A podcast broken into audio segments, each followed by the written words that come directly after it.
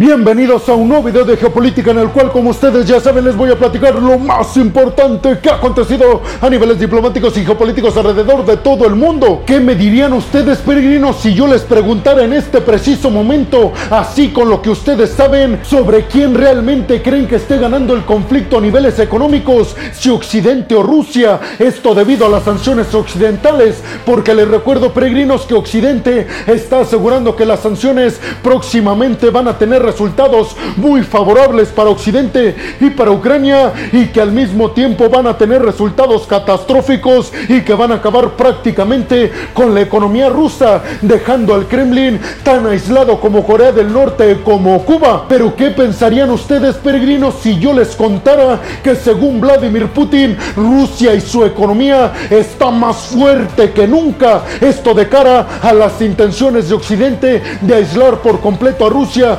económica y geopolíticamente hablando. Pues abróchense los cinturones peregrinos porque en el video del día de hoy precisamente vamos a empezar con esta noticia que tiene que ver con declaraciones que ofreció Vladimir Putin en una conferencia de prensa en las cuales aseguró que Occidente ha fracasado rotunda y absolutamente en sus intenciones y en sus objetivos de aislar por completa y atrozmente a Rusia en el sector económico. Putin dijo en esta conferencia de prensa que después de la invasión de ellos a Ucrania, asegurando y queriendo dejar bien en claro que esta invasión que llevó a cabo en contra de Ucrania fue culpa de Occidente, pues aseguró que después de esto se desencadenó una guerra comercial liderada por Estados Unidos y sus aliados en contra de Rusia, con el objetivo de dejar a Rusia, así lo dijo, completa y absolutamente destruida económicamente hablando. Dijo Vladimir Putin, Occidente después de la invasión desencadenó paquetes de sanciones sin precedentes en nuestra contra, con el propósito de destruir nuestra economía en un corto plazo, utilizando, así lo dijo, el saqueo de nuestras reservas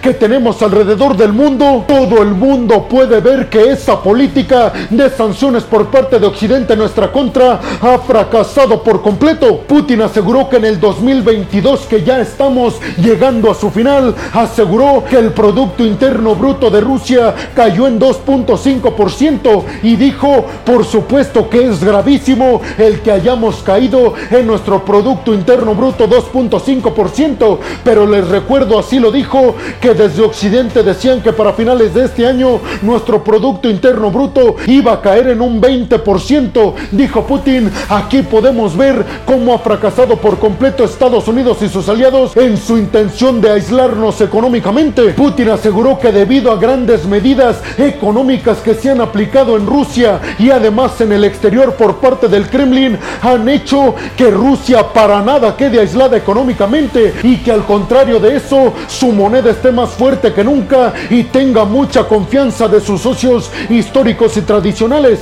aseguró Vladimir Putin, gracias a que les prohibimos a todos los países occidentales no pagar nuestro gas ruso en dólares o en euros y sí más bien en nuestra moneda en los rublos. Gracias a eso, dijo Vladimir Putin, fortalecimos nuestra moneda y además fortalecimos el ingreso de nuestras propias divisas para que Occidente no pueda quitarnos ingresos de dólares o de euros o inclusive de libras esterlinas. Además dijo que el aumento en el comercio con sus socios y aliados del Kremlin, como por ejemplo China, aseguró gracias a ese enorme crecimiento de los intercambios energéticos entre nosotros, hemos logrado suplir ese ingreso económico que percibíamos por nuestros energéticos desde Occidente, ahora los estamos percibiendo desde países como China. Además aseguró que han llevado a cabo una política financiera muy austera y responsable y que en gran medida estas tres cuestiones han hecho de forma absoluta que Rusia siga posicionándose como uno de los países más fuertes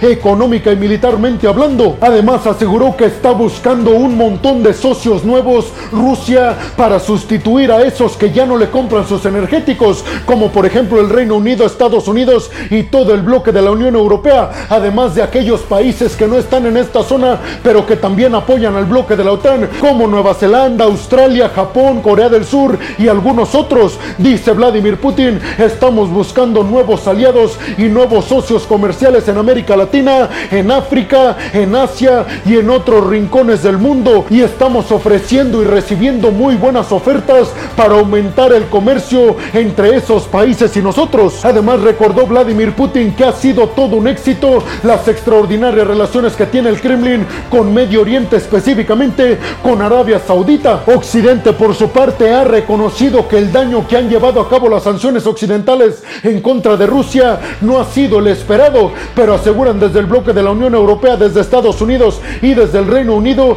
que no tiene ninguna duda de que el próximo año la economía rusa va a estar tan grave que se va a poder comparar a la cubana o a la norcoreana. Pero ustedes qué piensan, peregrinos, ¿a quién le creen? A lo que dice Vladimir Putin de que Rusia está muy bien y que para nada está tan lastimada económicamente como se esperaba después de las sanciones occidentales en su contra y sobre todo, ¿creen realmente que tiene razón Vladimir Putin cuando asegura que Occidente tiene la culpa de que ellos hayan invadido Ucrania? Y por último les preguntaría, peregrinos, ¿creen realmente que Rusia tenga socios que puedan sustituir a Europa, Estados Unidos y al Reino Unido en otras partes del mundo? Déjenme su opinión en la zona de los comentarios. Y vámonos rápidamente con la segunda noticia del día de hoy, peregrinos, si es que Gazprom, la compañía líder en la exportación de energéticos como petróleo y gas e inclusive carbón del Kremlin, acaba de anunciar que en lo que va del mes de diciembre exportó cantidades récord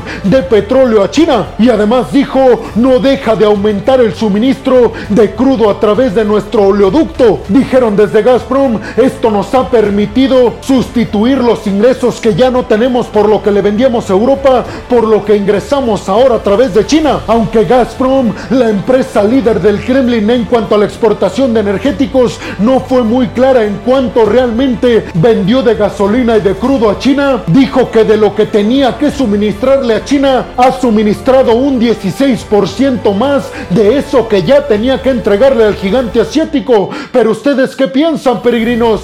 ¿Creen que este aumento en el comercio entre China y Rusia, específicamente en el sector de los energéticos, se debe a que China es muy amiga del Kremlin? ¿O creen que esto se debe a que los chinos son demasiado pragmáticos y que lo único que les interesa es su bienestar y su crecimiento económico? Porque además les recuerdo, peregrinos, que dicen algunas fuentes, específicamente Reuters y Bloomberg News, que tanto China como la India se han negado a sancionar al Kremlin y se han negado a dejarle de comprar sus energéticos como carbón, petróleo o inclusive gas natural, no porque sean amigos del Kremlin, sino simple y sencillamente porque se están aprovechando de la situación por la que está pasando Rusia, porque dicen que tanto China como la India están comprándole gas natural, petróleo y carbón a Rusia a un precio bajísimo o al menos mucho más bajo del precio que pagaban desde Europa, Reino Unido y Estados Unidos por esos mismos energéticos rusos. Aseguran Rusia no es que tenga como aliados a China y a la India, sino simple y sencillamente que ellos están aprovechando la vulnerabilidad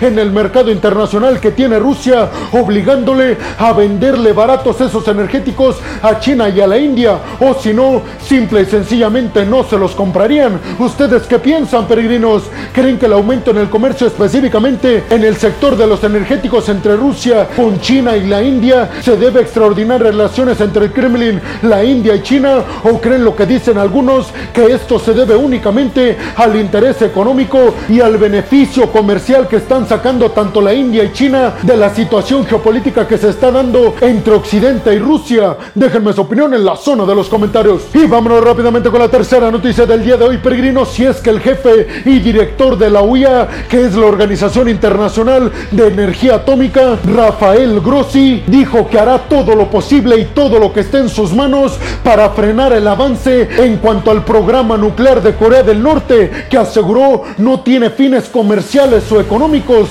ni de bienestar energético. Ellos están desarrollando su programa nuclear con el único objetivo de desarrollar tantas ojivas nucleares que puedan competirle en disuasión a Estados Unidos. Pero aseguró esto ya no se trata de una competencia entre Corea del Norte y Estados Unidos. La UIA tiene la responsabilidad, así lo dijo Grossi, de buscar que todos los países que ya cuentan con ojivas nucleares se vayan desprendiendo de ellas y que los países que están intentando desarrollar ojivas nucleares nunca lo hagan. Aseguró nuestra responsabilidad con el mundo es evitar que Corea del Norte tenga ojivas nucleares suficientes para posicionarse como uno de los países que más tiene bombas nucleares. Grossi, el director de la UIA, está en estos momentos de visita visita por Seúl en Corea del Sur con la intención de que Estados Unidos, Corea del Sur y Japón en conjunto con la UIA intenten negociar con Corea del Norte para que detenga por completo su programa en el desarrollo de energía nuclear. Hay que recordar, peregrinos, que la UIA abandonó Corea del Norte como organismo observador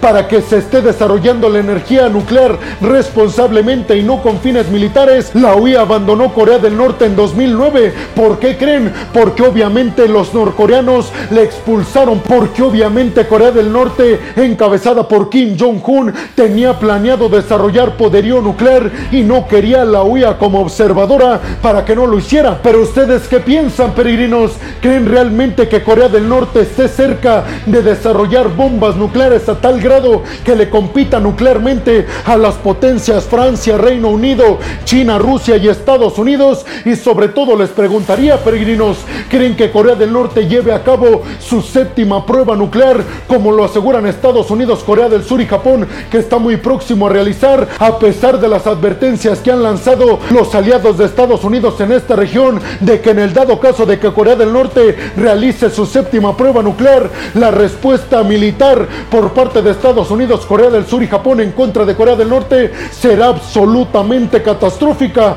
¿Creen realmente que esto suceda? Y sobre todo me gustaría conocer su opinión, peregrinos. ¿Creen realmente que Grossi, el director de la UIA, logre negociar con Kim Jong-un el que desaparezca su programa para el desarrollo de bombas nucleares? Déjenme su opinión en la zona de los comentarios. Y vámonos rápidamente con la cuarta noticia del día de hoy, peregrinos. Si es que Estados Unidos, Japón y los Países Bajos, que son realmente los países que controlan el mercado de los microchips a nivel mundial, acaban de anunciar que van a restringirle a China el acceso por completo a la tecnología occidental en el sector de los microchips si China no se compromete a que no los va a utilizar para el desarrollo de poderío militar capaz de competirle a las potencias militares occidentales. Aseguraron desde Estados Unidos, desde Japón y desde los Países Bajos que tienen toda la intención de quitarle este bloqueo a China para que pueda comprar semiconductores que provienen desde Occidente solamente si China se compromete ante las Naciones Unidas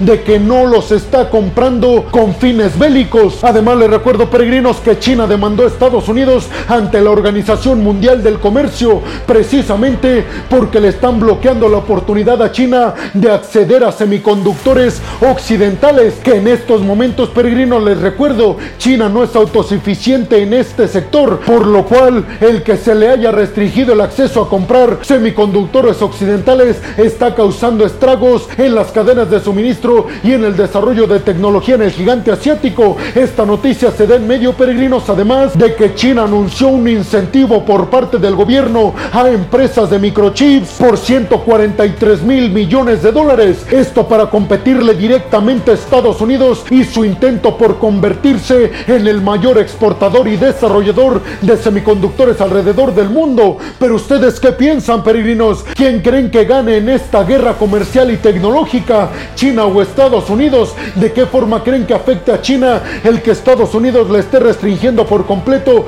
el acceso a semiconductores? Y sobre todo les preguntaría, ¿creen que China realmente los está utilizando para desarrollar poderío militar capaz de competirle al que supuestamente es el ejército más poderoso del mundo, al estadounidense? Déjenme su opinión en la zona de los comentarios. Y vámonos rápidamente con la quinta noticia del día de hoy, peregrinos. Si es que una iniciativa bipartidista en Estados Unidos, bipartidista es que tanto demócratas como republicanos están 100% de acuerdo, pues esta se ha presentado en la Cámara de los Representantes de los Estados Unidos y tiene al parecer muchas posibilidades de que se apruebe. Esta medida tiene que ver con que Estados Unidos quiere bloquear por completo a la aplicación y red social TikTok, que seguramente ustedes ya la conocen y que seguramente ustedes ya saben es fabricada por una empresa de tecnología del gigante asiático. Esta medida se estaría tomando según Estados Unidos porque China a través de TikTok podría estar adquiriendo los datos de los estadounidenses y además podría estar espiando a los estadounidenses. Además aseguraron los representantes en la Cámara estadounidense que China a través de esta aplicación que es muy popular en Estados Unidos podría afectar el sistema democrático estadounidense, asegurando que China podría estar persuadiendo al voto a los estadounidenses a un candidato afín al gigante asiático. Pero ustedes qué piensan, peregrinos? ¿Ven positivo esto de que Estados Unidos bloquee TikTok por el gran problema que representa a la seguridad nacional estadounidense? ¿Creen que debería hacer lo mismo que hace China con Facebook, con WhatsApp, con Instagram, con Snapchat, con YouTube y en general con todas las aplicaciones occidentales? Déjenme su opinión en la zona de los comentarios. Y vámonos rápidamente con la sexta y última noticia del día de hoy, peregrinos. Si es que según el medio Reuters, México tiene total y absolutamente nublada la vista en el sector energético. Esto debido a la política energética que está siguiendo el gobierno mexicano con el presidente Andrés Manuel López Obrador. Y es que aseguran desde Reuters que Andrés Manuel López Obrador no está viendo que con esta política energética no estaría permitiendo el que Estados Unidos le dé a México contratos para entrar en el mercado y en el desarrollo de los semiconductores en el que Estados Unidos, les recuerdo peregrinos, intenta ser el mayor productor y desarrollador de semiconductores en el mundo. Dicen los expertos de Reuters, México estaría dejando pasar una oportunidad de oro para finalmente entrar en el selecto grupo de los países desarrollados al 100%. Además, desde Reuters recordaron que Marcelo Ebrard tal vez no está tan a favor de esta política energética de Andrés Manuel López Obrador, porque citaron unas palabras del canciller mexicano Marcelo Ebrard asegurando que si México no produce con energía verde, esos productos que no se producen con ese tipo de energía no podrán ser comercializados al mercado estadounidense, lo que obviamente peregrinos representaría un absoluto fracaso económico para México, siendo Estados Unidos el principal mercado tanto para exportación como para importación en México. Ya les he mencionado yo, peregrinos, que de los siete, de los siete ingresos que percibimos en México, de los siete principales, cinco provienen directa o indirectamente de la economía estadounidense. Pero ustedes qué piensan, peregrinos? ¿Creen realmente que Andrés Manuel López Obrador cambie o modifique un poco su política energética para que empresas y desarrolladoras de semiconductores lleguen a México, específicamente a Jalisco, que ha sido designado y es conocido en Estados Unidos como el nuevo Silicon Valley de México? Déjenme su opinión en la zona de los comentarios. Y bueno, hemos llegado al final del video del día de hoy, peregrinos. Les quiero agradecer muchísimo el que hayan llegado hasta este punto del video. Además, les quiero recordar que me ayudarían muchísimo compartiendo este video en todas y cada una de sus redes sociales, dejándome su opinión en la zona de los comentarios y además regalándome un like. También les recuerdo que si están escuchando esto desde Spotify, no se olviden de seguir al podcast. Si están viendo esto en Facebook o en Instagram, no olviden de seguir y de darle like a la página. Por último, les pediría peregrinos que si están escuchando y viendo esto desde YouTube, no olviden suscribirse al canal y activar la campanita para que les lleguen todas y cada una de las notificaciones cuando subo un video nuevo de geopolítica o de otras cuestiones a mi canal. Y como siempre lo hago al final de cada video, peregrinos, les quiero agradecer muchísimo todo el apoyo que me dan. Créanme, peregrinos, sin ustedes hoy yo no podría estar haciendo lo que más me apasiona en el mundo. Así que muchas, pero muchas gracias, peregrinos. Sin más por el momento, nos vemos en el siguiente video de geopolítica. Hasta la próxima.